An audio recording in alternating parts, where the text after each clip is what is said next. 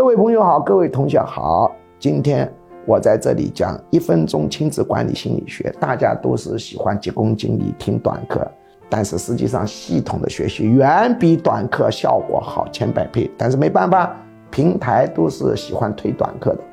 长课就给你限流，所以我只能讲一分钟。今天我们讲的名字叫做半截故事调控学龄前儿童效果好。我们很多人喜欢对学龄前的儿童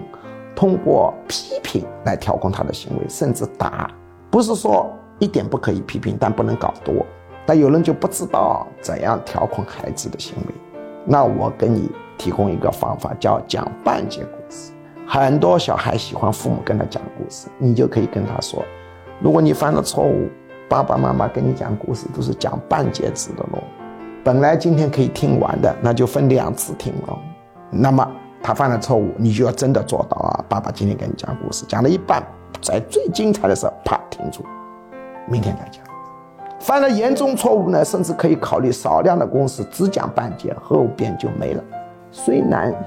听起来很新奇，但是不会有心理伤害，调控效果远比只搞打骂来得好。但这种办法也不能多次重复使用，因为任何一个方法用多了以后效果就会下降。